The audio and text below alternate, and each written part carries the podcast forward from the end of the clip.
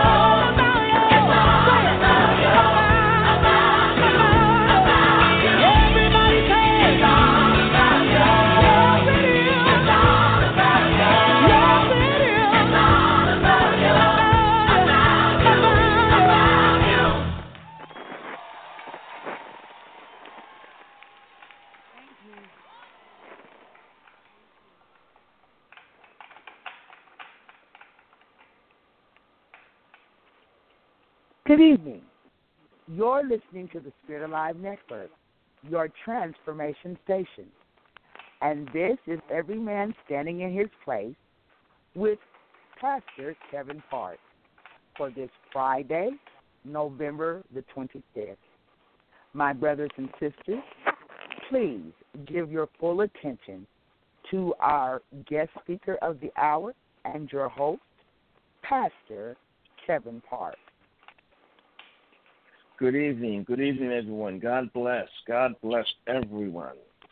Oh, it is such an honor and a pleasure to be here. Thank you so much, Pastor Cook. Um, before we begin anything, I'd like to open up with prayer.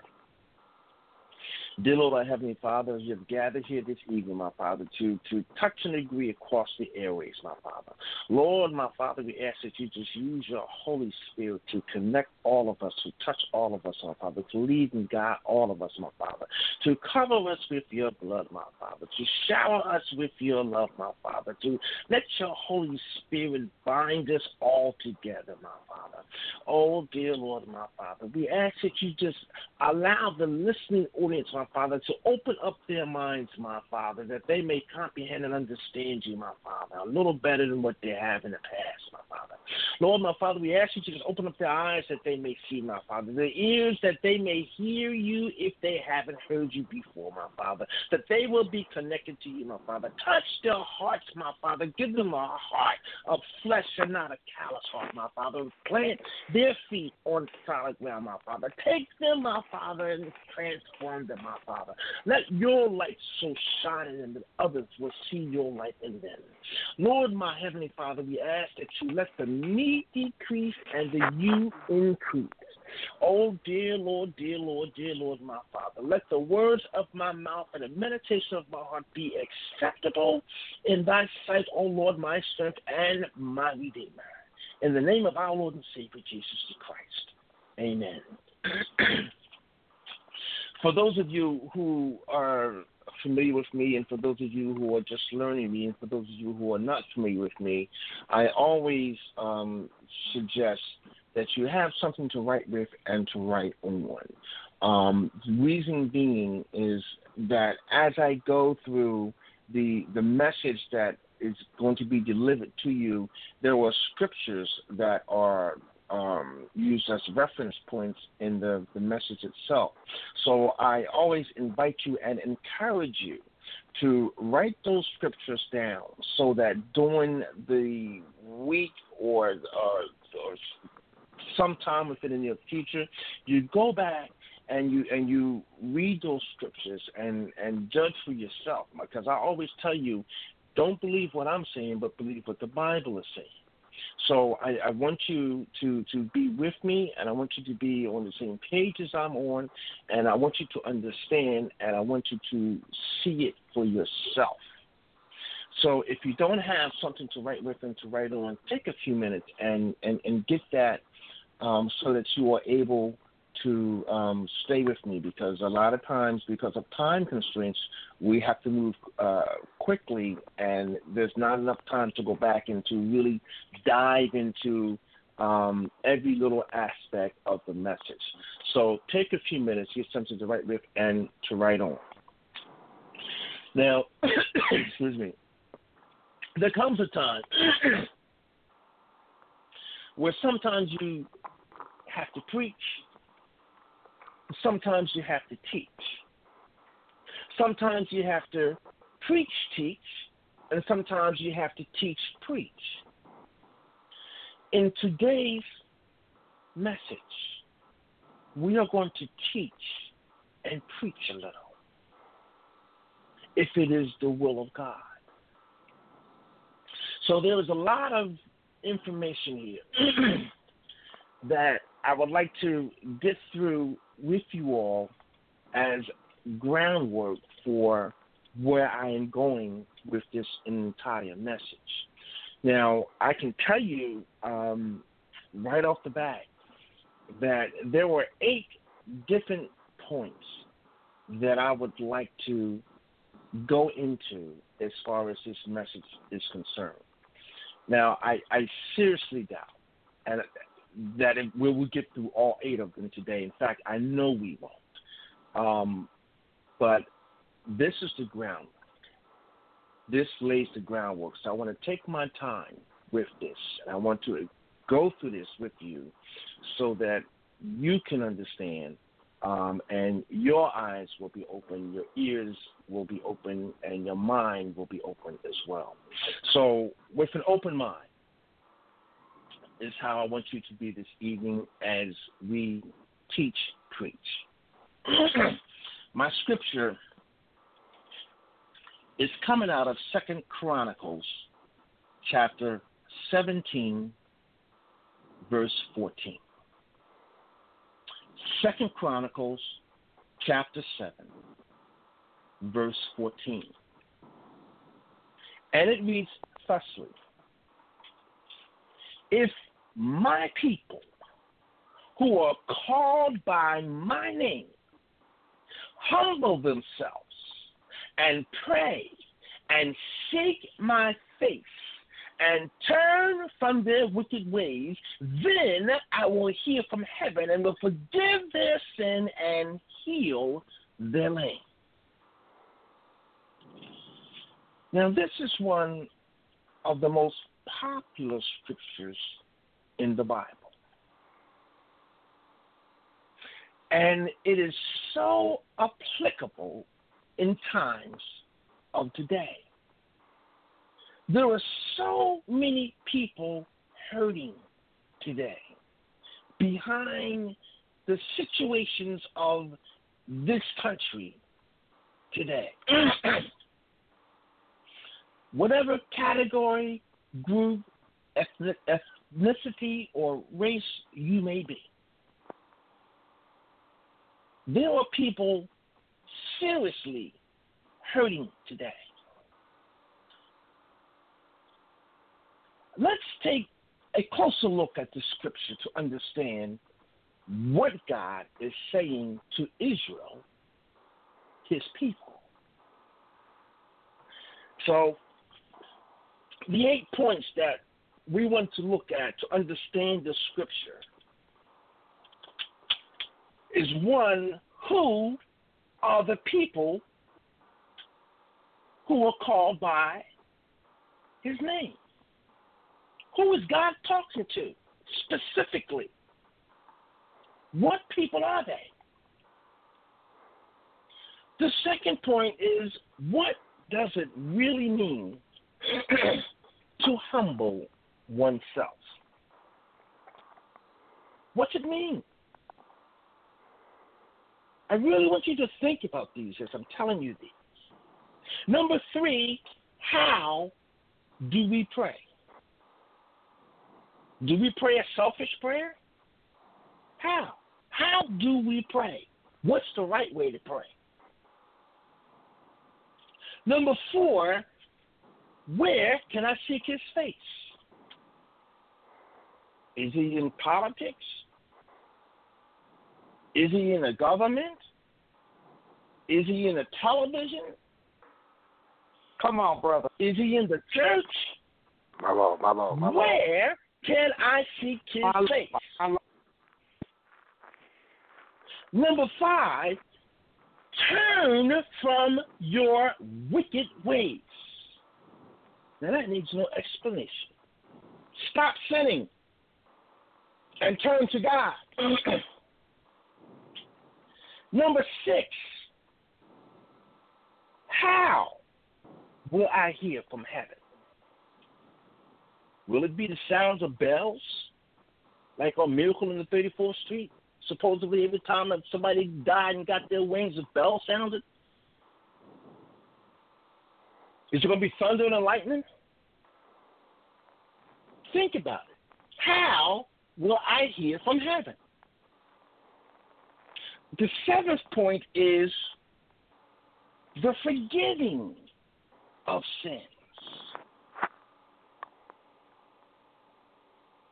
And the last point is healing the land. now, before I, I, I go any further, I, I have to do, I, I guess, a, a sort of disclaimer. Because I don't want to offend anyone about what I am going to say. But what I am going to say is the absolute truth as I see it. So I don't want to insult any race, any ethnicity, any group, but I want you to have an open mind. I want you to be open to what I am about to tell you. This is extremely important. This is the groundwork that we need to understand that has just been brushed over or skated over or skirted over that people never get. So people never understand who God is talking to in our scripture. If my people. Who are these people? Are they the people in Israel? Who are they? The first thing we need to do is we need to understand just who God's people are. Who is God talking to? Is it the Jews or the Gentiles? Well, God is speaking to the 12 tribes of Israel from the 12 sons of Jacob, whose name God changed to Israel, whom he called his people. Now remember the scripture. If my people who are called by my name humble themselves and pray and seek my face and turn from their wicked ways, then I will hear from heaven and will forgive their sin and heal the land. So this is who God is talking to.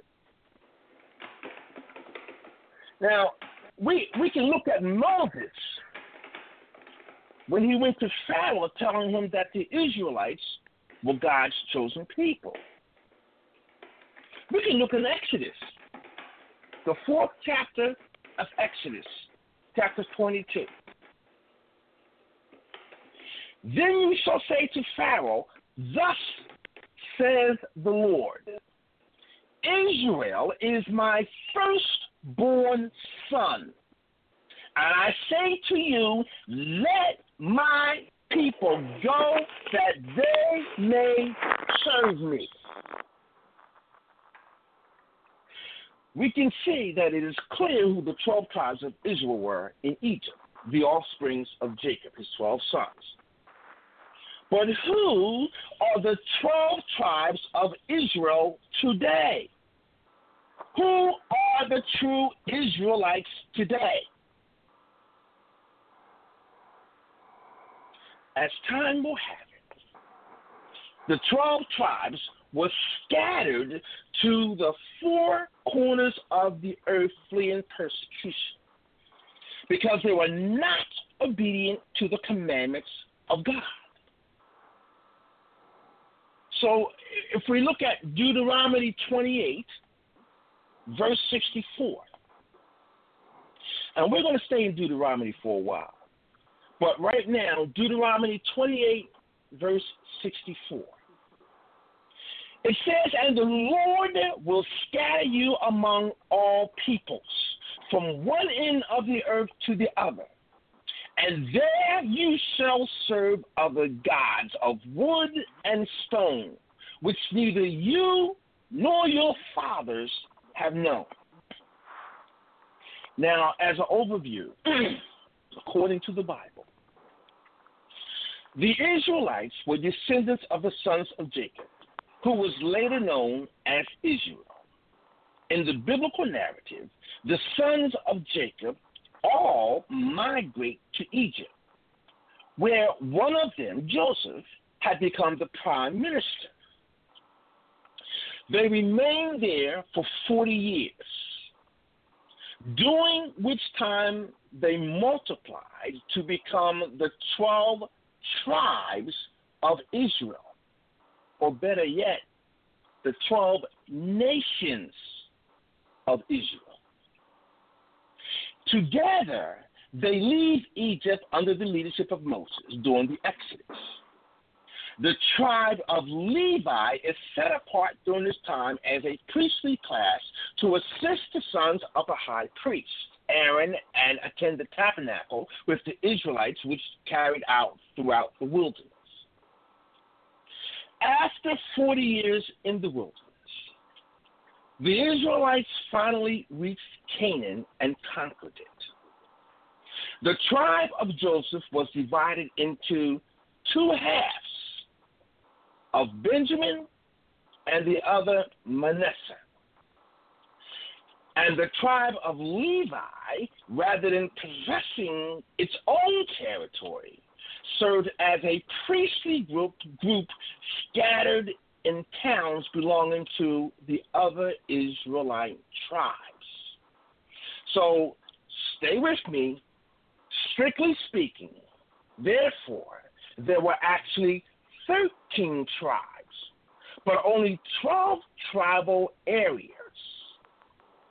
When the tribes are listed in reference to the receipt of the land, as well as their encampments during the 40 years of wandering in the desert, the tribe of Joseph is replaced by the tribes of Ephraim and Manasseh, or Benjamin and Manasseh. While the tribe of Levi disappears from the list altogether, because you always speak of the 12 tribes and forget the Levites. Now, the final chapters in the book of Numbers and the entire book of Joshua describes the initial conquest of Canaan by the Israelites under the leadership first of Moses and then Joshua. The book of Judges describes the Israelites' struggle to establish a national foundation as they faced military oppression by the native peoples, temptation from Canaanite religious practices, and war amongst themselves. The prophet Samuel emerges at the end of the period of Judges and anoints the Benjamite Saul as the first king of Israel. Soon, however, God rejects Saul and Samuel anoints David, who leads a band of Judite outlaws that ally themselves with the Philistines until Saul's death. Through a long civil war with Saul's son, David eventually becomes the second king of Israel. But he faces several rebellions in which the northern tribes and even elements of Judah rejected his leadership. David's son Solomon succeeded in creating a more truly united kingship. Although the northern tribes bristled under the heavy taxation and forced labor from building projects in the capital of Jerusalem.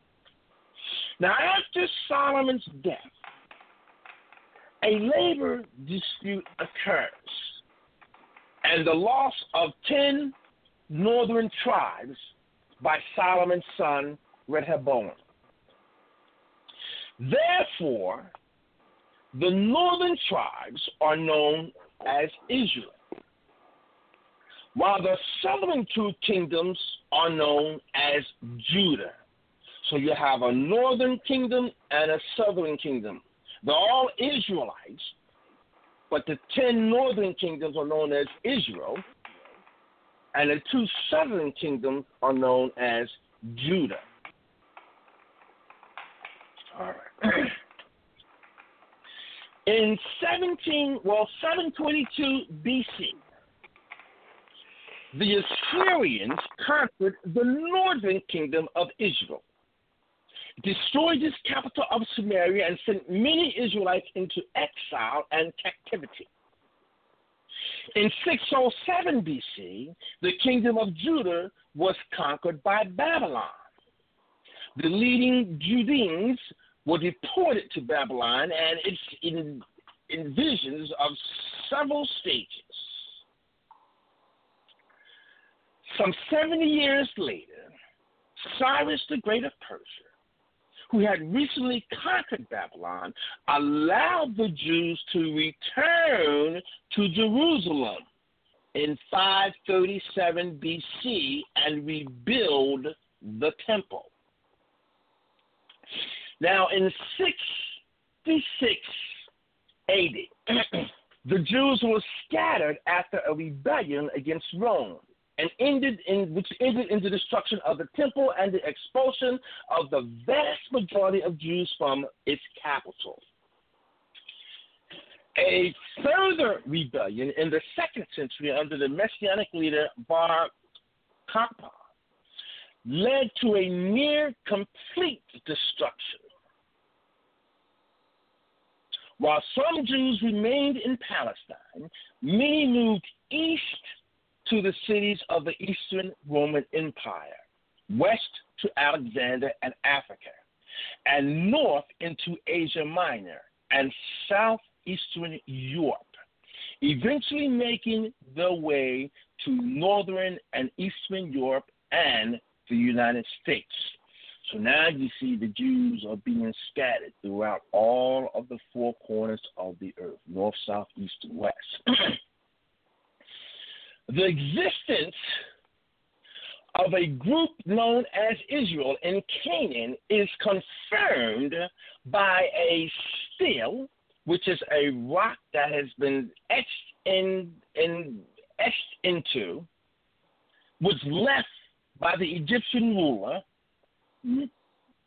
Meneptah, who reigned 1213 to 1203 BC. This is the first historical reference to Israelites outside of the Bible. So now we have some people who, to this day, do not believe the Bible. so now I'm giving you some historical information from actually the Library of Alexandria, which coincides with the Bible or backs the Bible up. All right, let me move on. Meneptah boasts of having devastated Israel and several other peoples in Canaan at the time when most scholars believe the Exodus had not yet occurred. So now we're looking at the Israelites before their exodus from Egypt. Accordingly, a prevalent theory has emerged that many proto Israelites did not come from Egypt, but must have lived in an area of Canaan and later joined the emerging Israelite Federation at a later date. According to this theory, now, a theory, because I'm out of the Bible right now, a theory is an idea. It is not necessarily a fact, it's an idea. According to this theory, the latecomers will adopt people of Israelite national origin stories in a similar manner to the way more recent American immigrants identify with the story of the British colonists coming to the New World in search of freedom and prosperity. Now, a, a number of theories have been put forth regarding the identity of the Israelites and the process by which the Israelites became a nation. The tribe of Joseph Leader Ephraim and Manasseh, is often identified as a group which did spend time in Egypt and later came to Canaan. The Israel referred to in the Manapath, Manapath, Man, I cannot pronounce this, this name, Manapath stele, whether etching or the rock or the monolith, um, may be of Bedouin like wanderers known elsewhere as Shasu, who, according to archaeological records, for the first group leaving evidence of worship of the Israelite god Yahweh. Shasu. Remember that. S H A S U. Other known groups that may have been known later as Israelites include the Hyksos and the Aparu. The Hykats were a large population of Semitic people. Now, Semitic we mean from Shem, Shem's blood, who for a time ruled Egypt but were driven north to the region of Amus.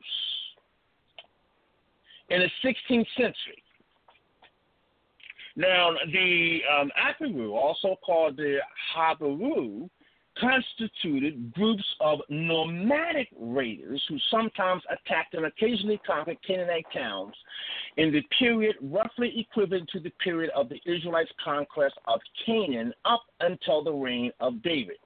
Now, remember when they conquered Canaan, that was when Moses they crossed the, the, the promised land and they conquered the Canaanites that were in the land. The Bible or the biblical story of the conquest of Canaan may represent the memories of Apiru victories written down several centuries after the fact and filtered through the religious viewpoint of that later time. One theory holds that David himself was the last and greatest of the Apiru bandit leaders. Now, the book of Judges describes the Israelite tribes as a very distinct from one another, often living in peace with their Canaanite neighbors, and sometimes warring against each other. In Judges' first chapter, the non Israelite clan known as the Kenites, or the, the joined the tribe of Judah. Early in the book of Joshua 9, the Gibeonites and the Hattites clan clearly made peace with the Israelites and became their vassals. Another example of adoption may be seen as the Perizzites, who were usually named as a Canaanite tribe. And that's in Genesis 3 8 and also 15 9. But in Numbers 26:20, they are identified as part of a lineage and tribe of Judah through his son Perez. The Bible affirms that several Canaanite tribes were never conquered but continue to live among the Israelites to this day. Moreover, neighboring people such as the Moabites and the Edomites are called brothers to the Israelites and are allowed to intermarry with them, becoming fully part of the Hebrew congregation after three generations, which was their practice and their law. Finally, the Israelites were allowed to take wives from among the people whom they conquered. Some modern religions maintain that their followers are Israelites or Jews, although the meaning of these claims differ wildly. In some cases, the claim is spiritual, such as Jews or Gentiles. But in other cases, groups believe themselves to be actual physical descendants of the Israelites. In addition, there are a number of anti Semitic groups who claim that they alone are the true Israelites, while the Jews are evil impostors. The largest group containing or claiming spiritual Israelite status is Christianity. This viewpoint is based on New Testament teachings such as through the gospel, the Gentiles are heirs together with Israel. So now we're, we're, talking lineage now. We're not talking, you know, Jews and Gentiles. We're talking lineage. Who are God's chosen people? You can find that in Ephesians 3 6. And it is not the natural children who are God's children, but it is the children of the promise who are regarded as Abraham's offspring. Romans 9 8. Jesus himself is quoted in the gospel as saying to the Jews who opposed him, I tell you that the kingdom of God will be taken away from you and given to a people who will produce its fruits. And that's in Matthew 21 43. Now, the Samaritans are a group claiming physical descent from the Israelites. Like the Jews, the Samaritans accept the five books of the Torah and the book of Joshua, but they reject the latter Jewish writers, as well as the latter Israel prophets, kings, and priesthood. They regard themselves as the descendants primarily of the tribe of Ephraim and Manasseh. Recent genetic surveys suggest that their claim to lineage descent from the Israelites may indeed be valid. So now we look, we find that the Sumerians have the Israelites' heritage in their bloodline. the Karaite Judaism includes people who once were accepted as regular Jews during the Talmudic period, yet rejected Judaism's emerging tradition of oral law. There are approximately 50,000 adherents of Karaite Judaism, most of who reside in Israel. Some com- communities of the Karaites are also present in Eastern Europe. Rastafarians believe that the black races are the true children of Israel or the Israelites. A number of other black Israelite movements also exist. The African Hebrew Israelites of Jerusalem, known in Israel as the Black Hebrews, is a small spiritual group whose members believe that they were descended from the ten lost tribes of Israel. Most members live in their own communities of Dimona, Israel. A number of other groups claim to be the only true Israelites and condemn the Jews as impostors to that status. So, what are they saying? The people in Israel are impostors for the most part. So, my question where are these people in times of today? What group or race of people are they? We know that these people have a covenant with God as found in Deuteronomy 28 1 through 14. Because it says, and if you faithfully obey the voice of the Lord our God, being careful to do all his commandments that I command you today, the Lord your God will set you high above all nations of the earth.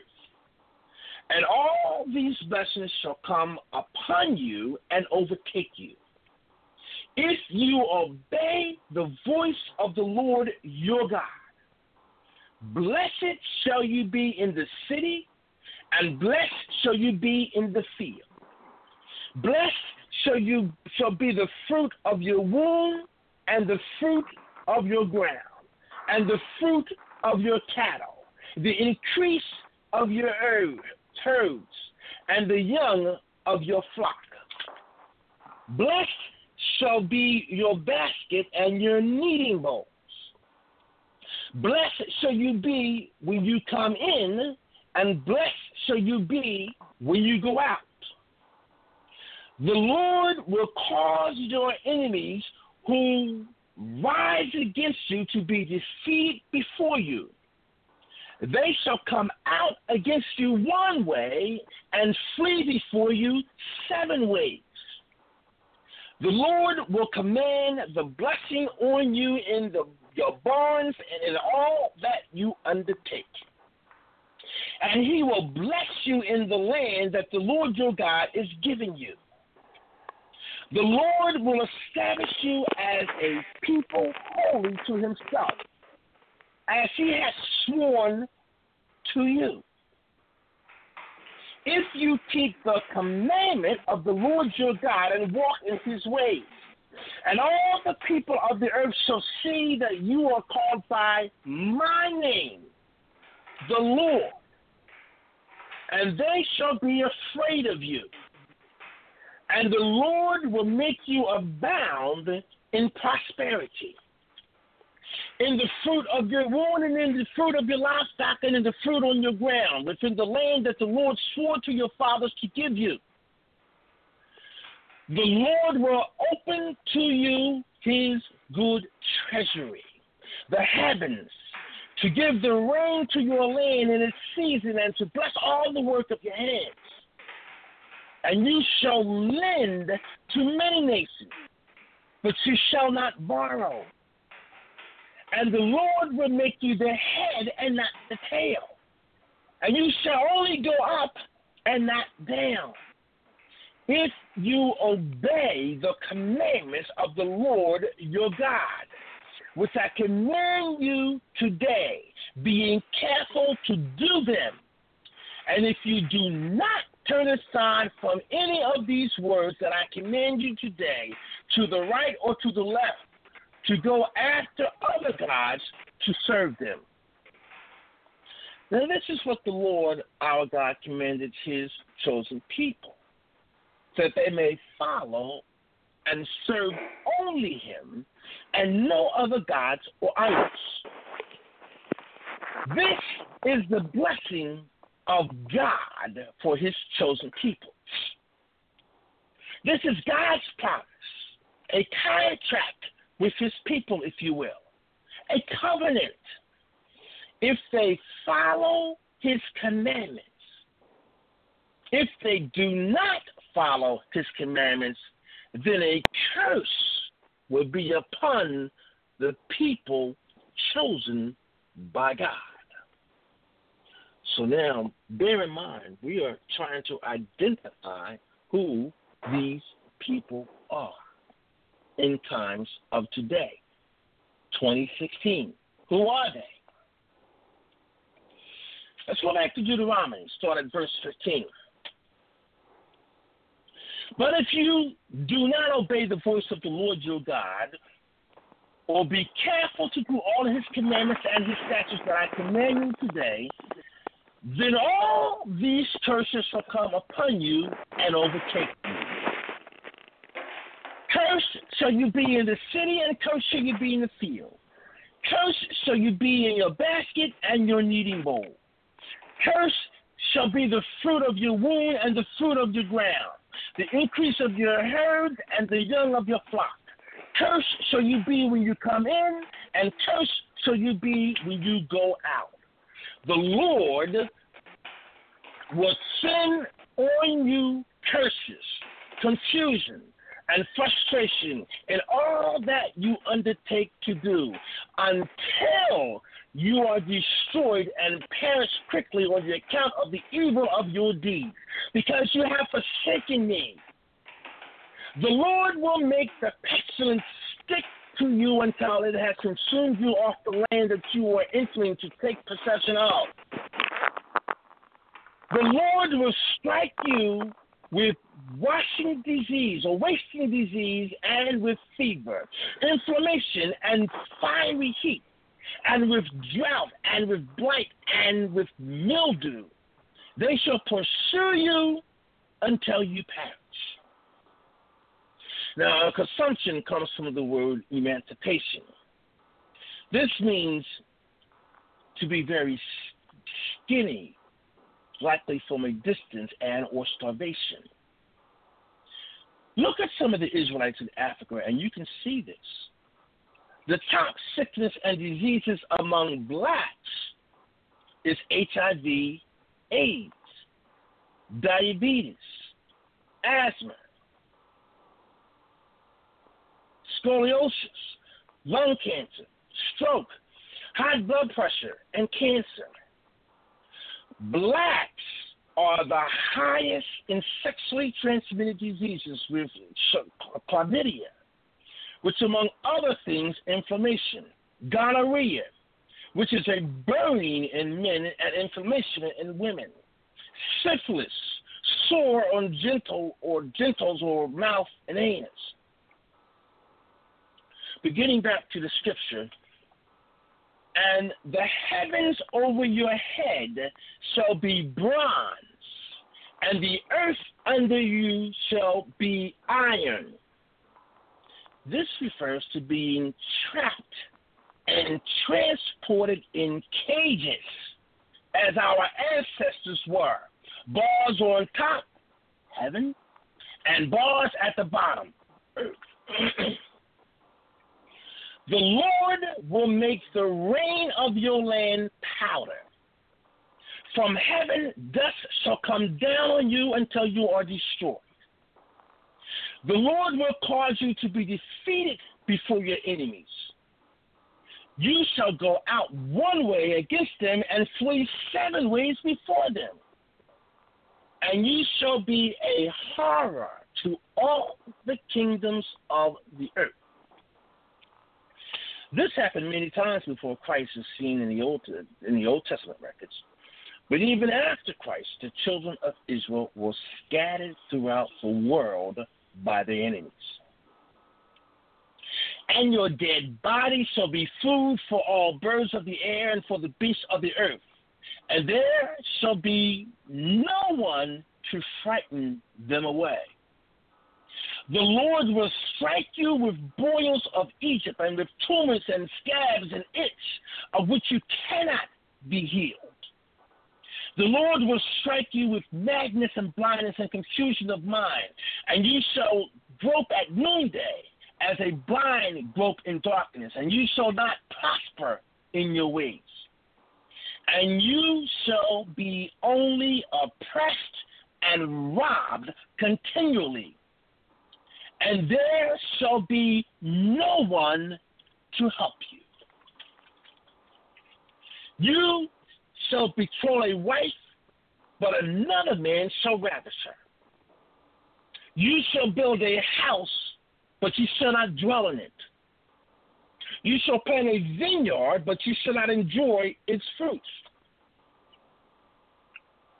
Now, black men had their wives raped and stolen from them by the white slave masters. They built most of America, in fact, most of this world, yet didn't reap any of the benefits. The wealth they didn't accumulate after freedom was often stolen or destroyed by oppressing nations.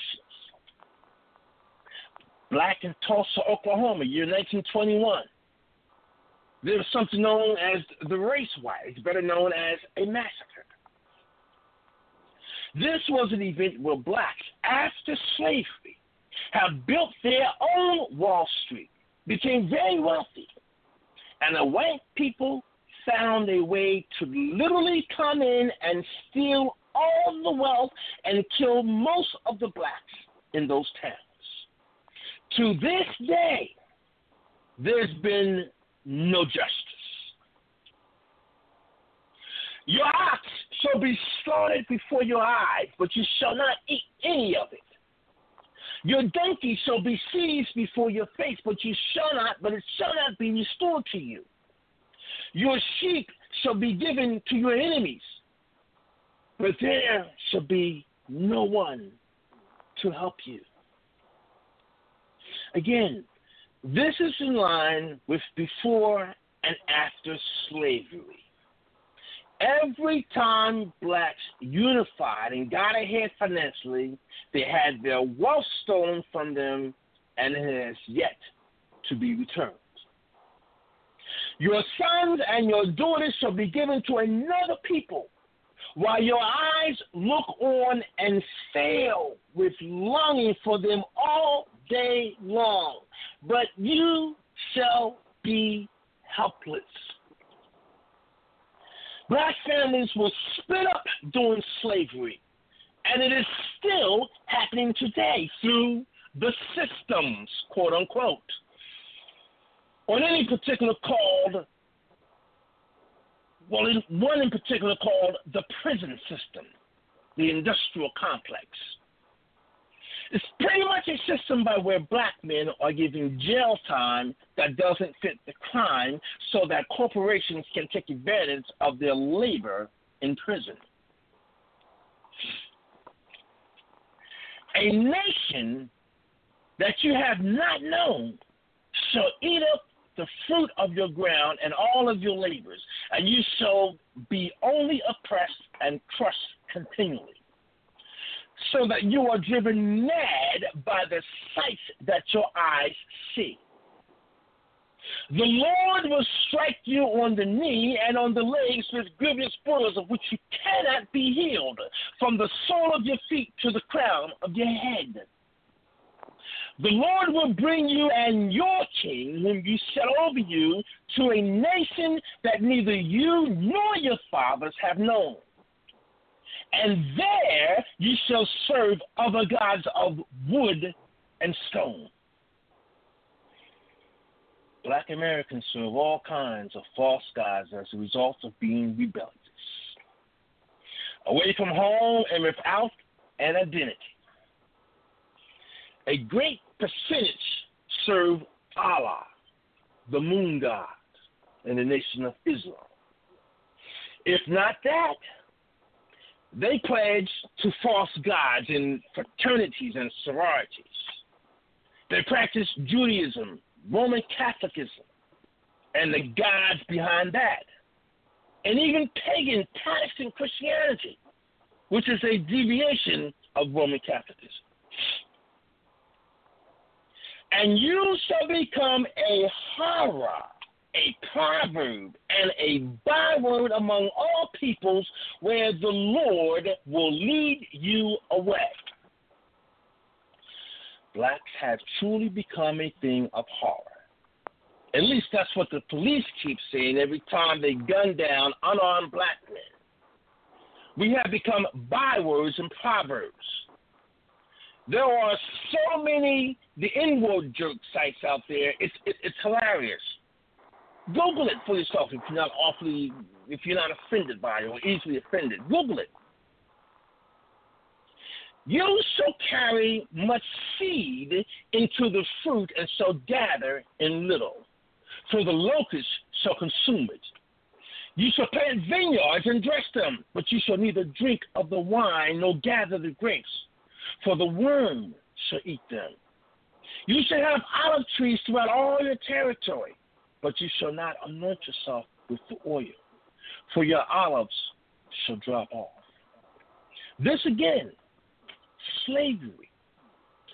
Working on the fields of another nation, white America, who reaps the benefits. Even after slavery, blacks are oppressed and crushed continually, socially and economically. You shall father sons and daughters, but they shall not be yours, for they shall go into captivity. the cricket shall possess all your trees and the fruit of your ground. The sojourner who is among you shall rise higher and higher above you, and you shall come down lower and lower. He shall lend to you, and you shall not lend to him. He shall be the head, and you shall be the tail. Asians and Arabs don't live in black communities or black neighborhoods, but many of them have businesses within them in which they extract the majority of the money out. So, in reality, they are more prosperous as strangers in black communities than the residents themselves are. For instance, the Asians take over the majority of the hair care retail stores, and the Arabs um, own and operate a great portion of the gas stations, cell phone, liquor, and check cashing places. European or Asian people are lending to us, but we are not lending to them. as a result of our poor economic state, we only own, and this is so sad, we only own one and one half percent of the wealth in the United States. One and one half percent. The majority of us are in debt along with bad credit. Yet we have one trillion dollars in spending power. Something just doesn't add up. Perhaps a curse? We truly are the tail and not the head. All these curses shall come upon you and pressure you and overtake you till you are destroyed, because you did not obey the voice of the Lord your God to keep his commandments and his statutes that he commanded you. They shall be a sign and a wonder against you and your offspring forever, because you did not serve the Lord your God with joyfulness and gladness of heart because of the abundance of all things, therefore you shall serve your enemies whom the Lord will send against you in hunger and thirst, in nakedness and lacking everything.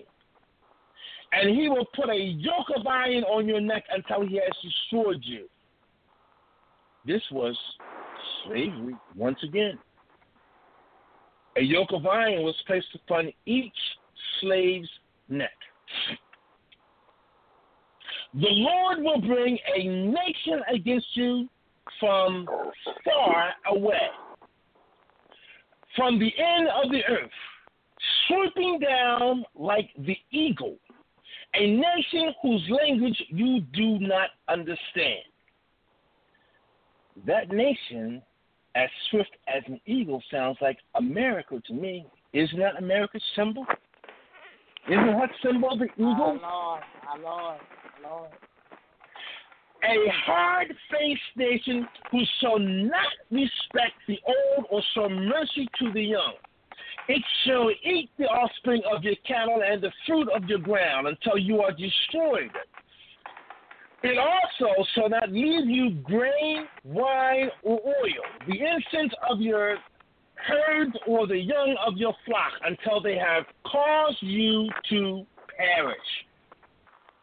They shall besiege you in all your towns until your high and fortified walls in which you trusted come down throughout all your land.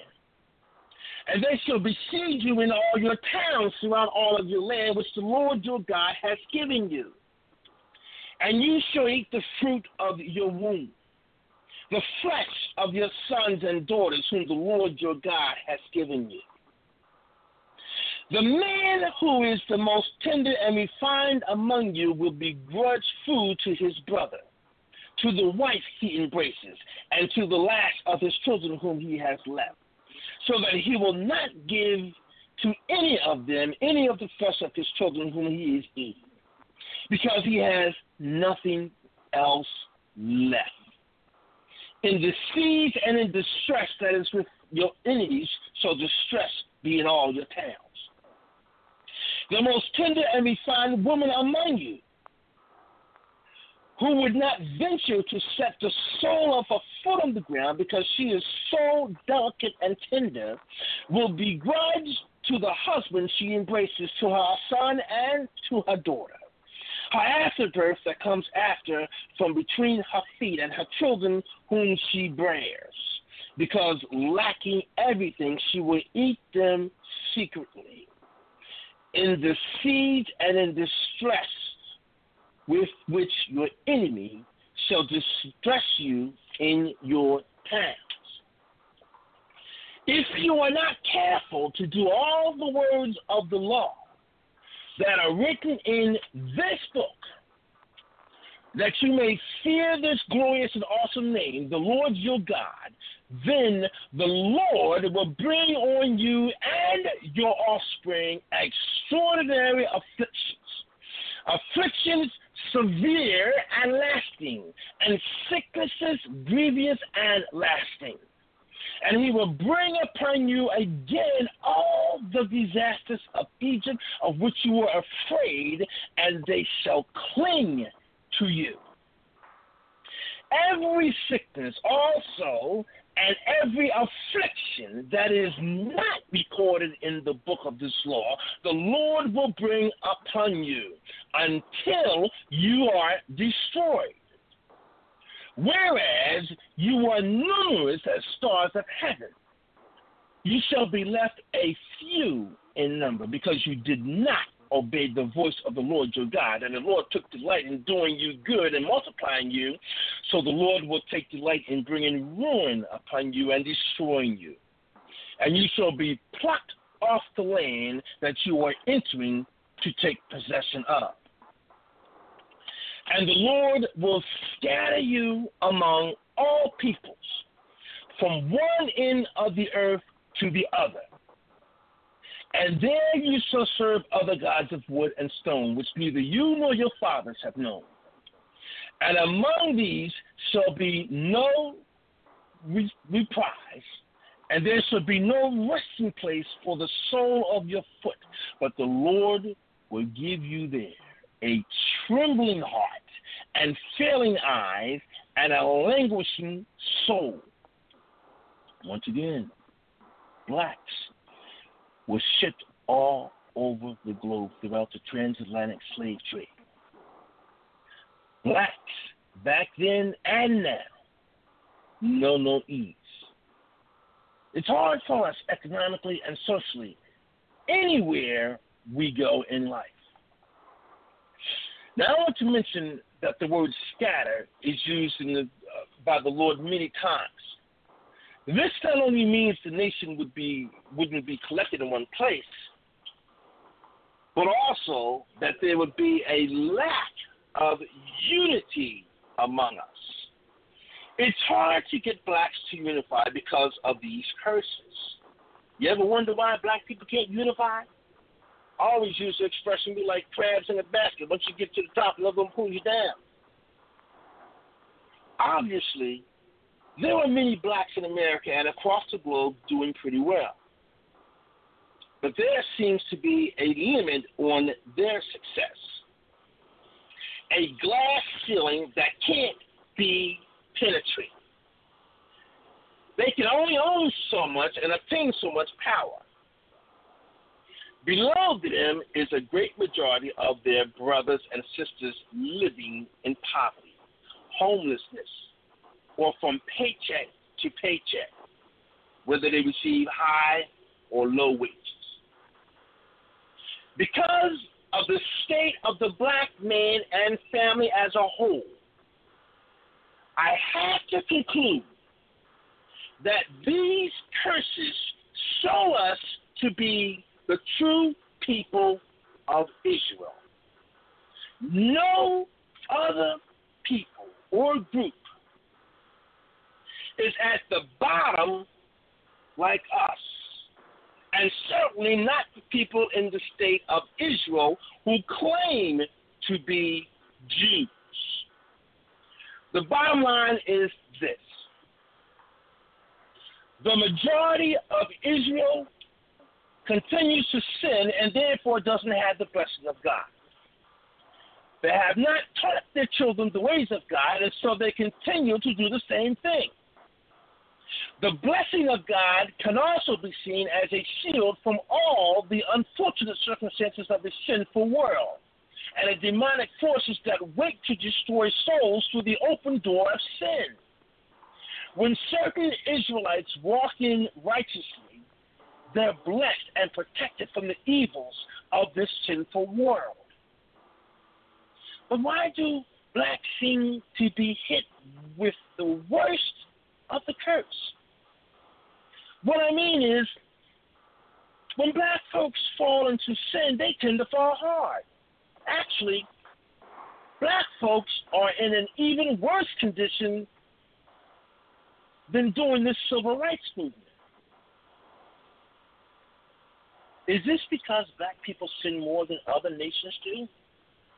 No, not necessarily. The answer to this is found in chapters, the same chapter, verses 58 and 59.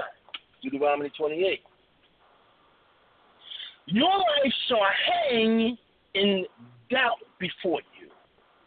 Night and day you shall be in dread and have no assurance of your life. In the morning you shall say, If only it were evening. And at the evening you shall say, If only it were morning. Because of the dread that your heart shall feel, and the sight that your eyes shall see. And the Lord will bring you back in ships to Egypt. Now, I need to explain that word Egypt because when people read this, they misinterpret this and they misunderstand it. They think that they're literally going back in ships to Egypt. If you look at Egypt's location, it, you're not going to get a ship over there in Egypt. It's got to be by land. They got a, got a river, but you're not to get ships up in there. So, but the word Egypt itself simply means bondage. That's what it means. It means bondage. So now, the ships to Egypt is the ships from Africa to the Caribbeans, to South America, to Central America, to America, and to Europe. Those were the ships to Egypt, ships to bondage. A journey that I promise you should never make again. And there you shall offer yourselves for sale to your enemies as male and female slaves, but there will be no buyers. If you're not careful to do all the words of this law that are written in this book, that you may fear this glorious and awesome name, the Lord your God, then the Lord will bring on you and your offspring extraordinary affliction, affliction severe and lasting, sickness grievous and lasting. And he will bring upon you all the diseases of Egypt, of which you are afraid, and they shall cling to you. Every sickness also to every affliction that is not recorded in this book of the law, the Lord will bring upon you until you are destroyed. Now, co- correct me if I'm wrong, but it, it seems to suggest that the intensity of the curse is compounded each generation. So for each generation who practices the same sin, the consequences are even worse. For example, grandma practices witchcraft. The curse earns her eight demons, two miscarriages, and bitterness and forgiveness. Her great granddaughter, due, due to hatred of men and fatherlessness, decides to use witchcraft to cope. Mm. The curse earns her 32 demons, bitterness and forgiveness, and an inability to produce children. That's, that's just an example of how the curse is compounded, generation after generation after generation for the same sin. But it can be the reason why some of us are so in bondage to sin. Sin is really not good for black people. The consequences are compounded each time. As a chosen as a chosen people, we're held to a higher standard. We are under a covenant with God, and when we break it, we experience the consequences. He didn't make a covenant with the Edomites or the Egyptians or the Babylonians or etc., etc., etc. Therefore, other nations don't get spanked as hard as God's own people. Some say the curses and blessings apply to born again people of God as well as whether or not they are Israelites. That I don't know. But at the end of the day, repentance will clear up all of this mess. One thing we must look at in order to identify God's chosen people is what group of people follow this description. If you look at Revelations 2 9, Revelations 2 9, second chapter, ninth verse. I know your tribulation and your poverty, but you are rich. And the slander of those who say they are Jews and are not, but are a synagogue of Satan. God's people can certainly be identified by the curses. Now, I, want to talk about this synagogue of Satan. Because if you look at Israel, you look at their flag, they've got a six pointed star on their flag that they call the Star of David. There's no such thing as the Star of David. It's found nowhere in the Bible. The closest thing that they may have gotten to that was uh, Solomon when he um, started practicing uh, uh, witchcraft uh, behind his one of his wives. Um, used uh, used that symbol. But if you look at it, it's a satanic star, a pentagon for Satan. Why would you want to have a satanic symbol as your nation's flag, but you claim to be God's chosen people? Does that make sense to you? I want you to have an open mind, people, and I want you to really think about what I'm what I'm saying to you, and I want you to digest this. I don't know about you, but I don't want you know some kind of satanic symbol as my flag if I claim to be God's chosen people. My Lord. That makes me Lord, look like I'm a fake Jew. my Lord. That's just what Jesus talked about. People claiming to be Jews and they're not. Here in Revelation, I'm going to read this again, Revelation 2 9. I know your tribulation and your poverty, but you are rich. And the slander of those who say that they are Jews and are not, but Oh, are a synagogue of Satan. Now, God's people can certainly be identified by the curses also found in Leviticus 26, verses 14 to 48. But if you will not listen to me and will not do all my commandments, if you spurn my statutes, and if your soul anchors my rules, so that you will not do all my commandments, but break my covenant, then I will do this to you. I will visit you with panic and with wasting disease and fever and consume your eyes and make your heart ache. And you shall sow your seed in vain, for your enemies shall eat it. I will set my face against you, and you shall be struck down before your enemies. Those who hate you shall rule over you, and you shall flee where none pursues you. Now that's terror. That's fear. And if in spite of this you will not listen to me, then I will discipline you again sevenfold of your sins. And I will break Lord, my the Lord. pride of your power. Now, let's just talk about that, how it's compounded. The sins are compounded generation Lord. after Right. generation. And I will make you heavens like iron and your earth like bronze. And your strength shall be spent in vain.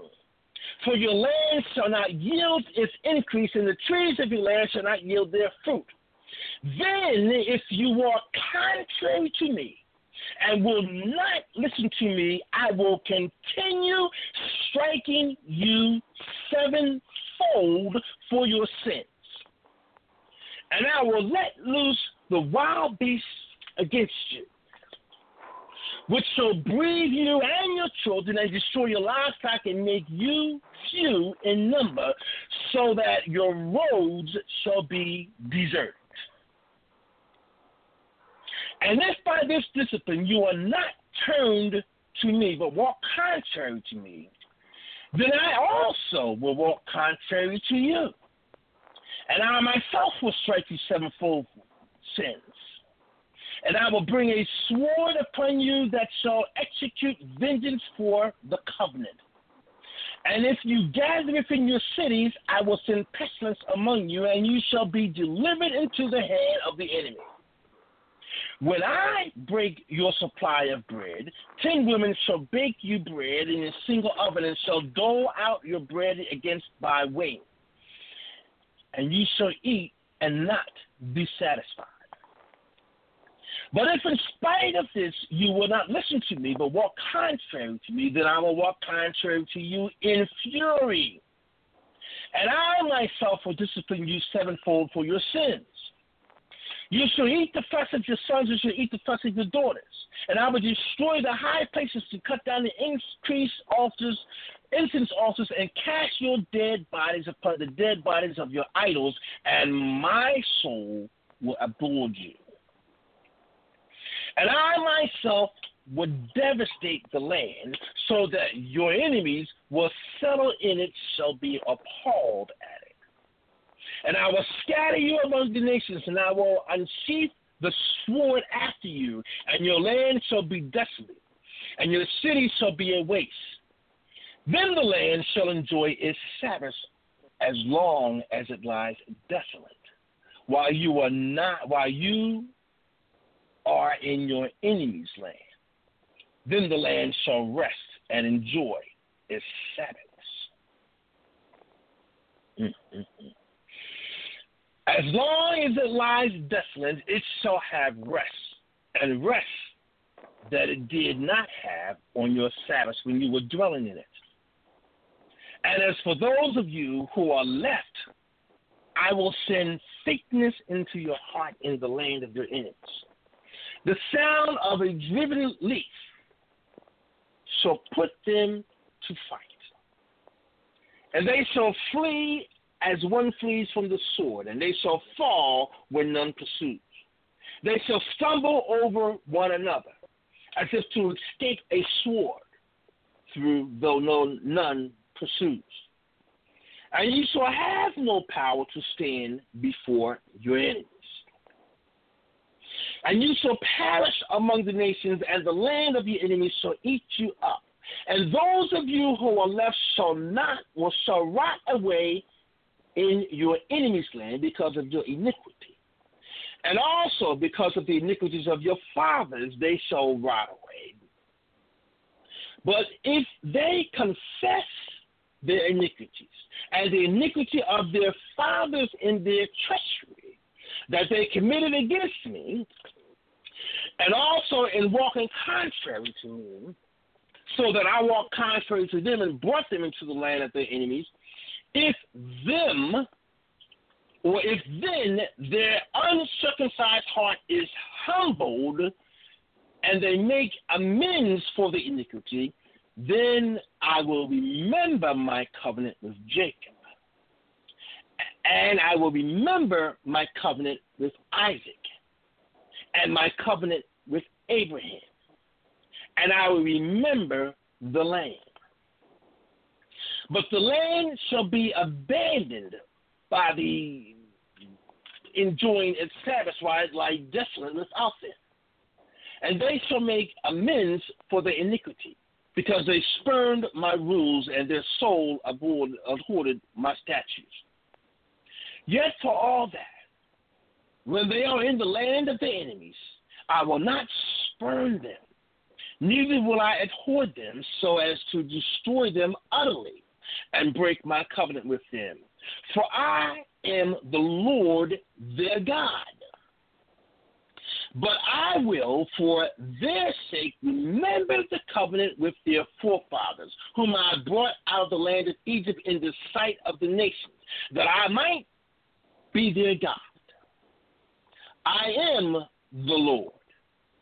These are the statutes and rules and laws that the Lord made between himself and the people of Israel through Moses on Mount Sinai. So now here we see well, you kind of got a hint that the black people that had been brought out of Africa from the slave trade are the true Israelites. Now, if you remember in the beginning, I said I, I was out the Bible, I'm going back to the Bible. So now we're going to go back out the Bible because I want to give you some more proof that helps support the Bible that um, to verify that the Bible is true. So here's some some other facts. How much time? How are we doing on time? Okay, Five minutes. We have five minutes. hmm Oh wow. Okay. All right. Well then, this is this is going to have to be a series because this is that was the groundwork for what I'm getting ready to tell you for this particular point.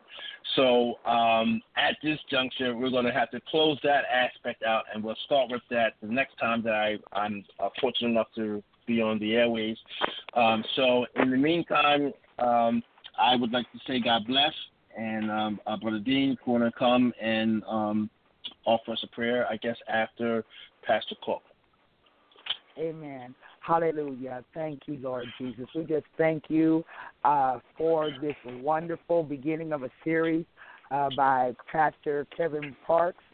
And at this time, we're going to ask that uh, Pastor Dean come and cover us with a word of prayer, and we will close the program.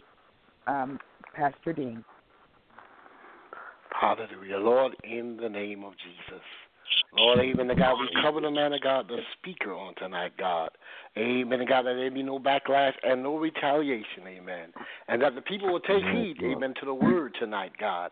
Amen. If Hallelujah, God. Hallelujah. Giving us a question tonight, God.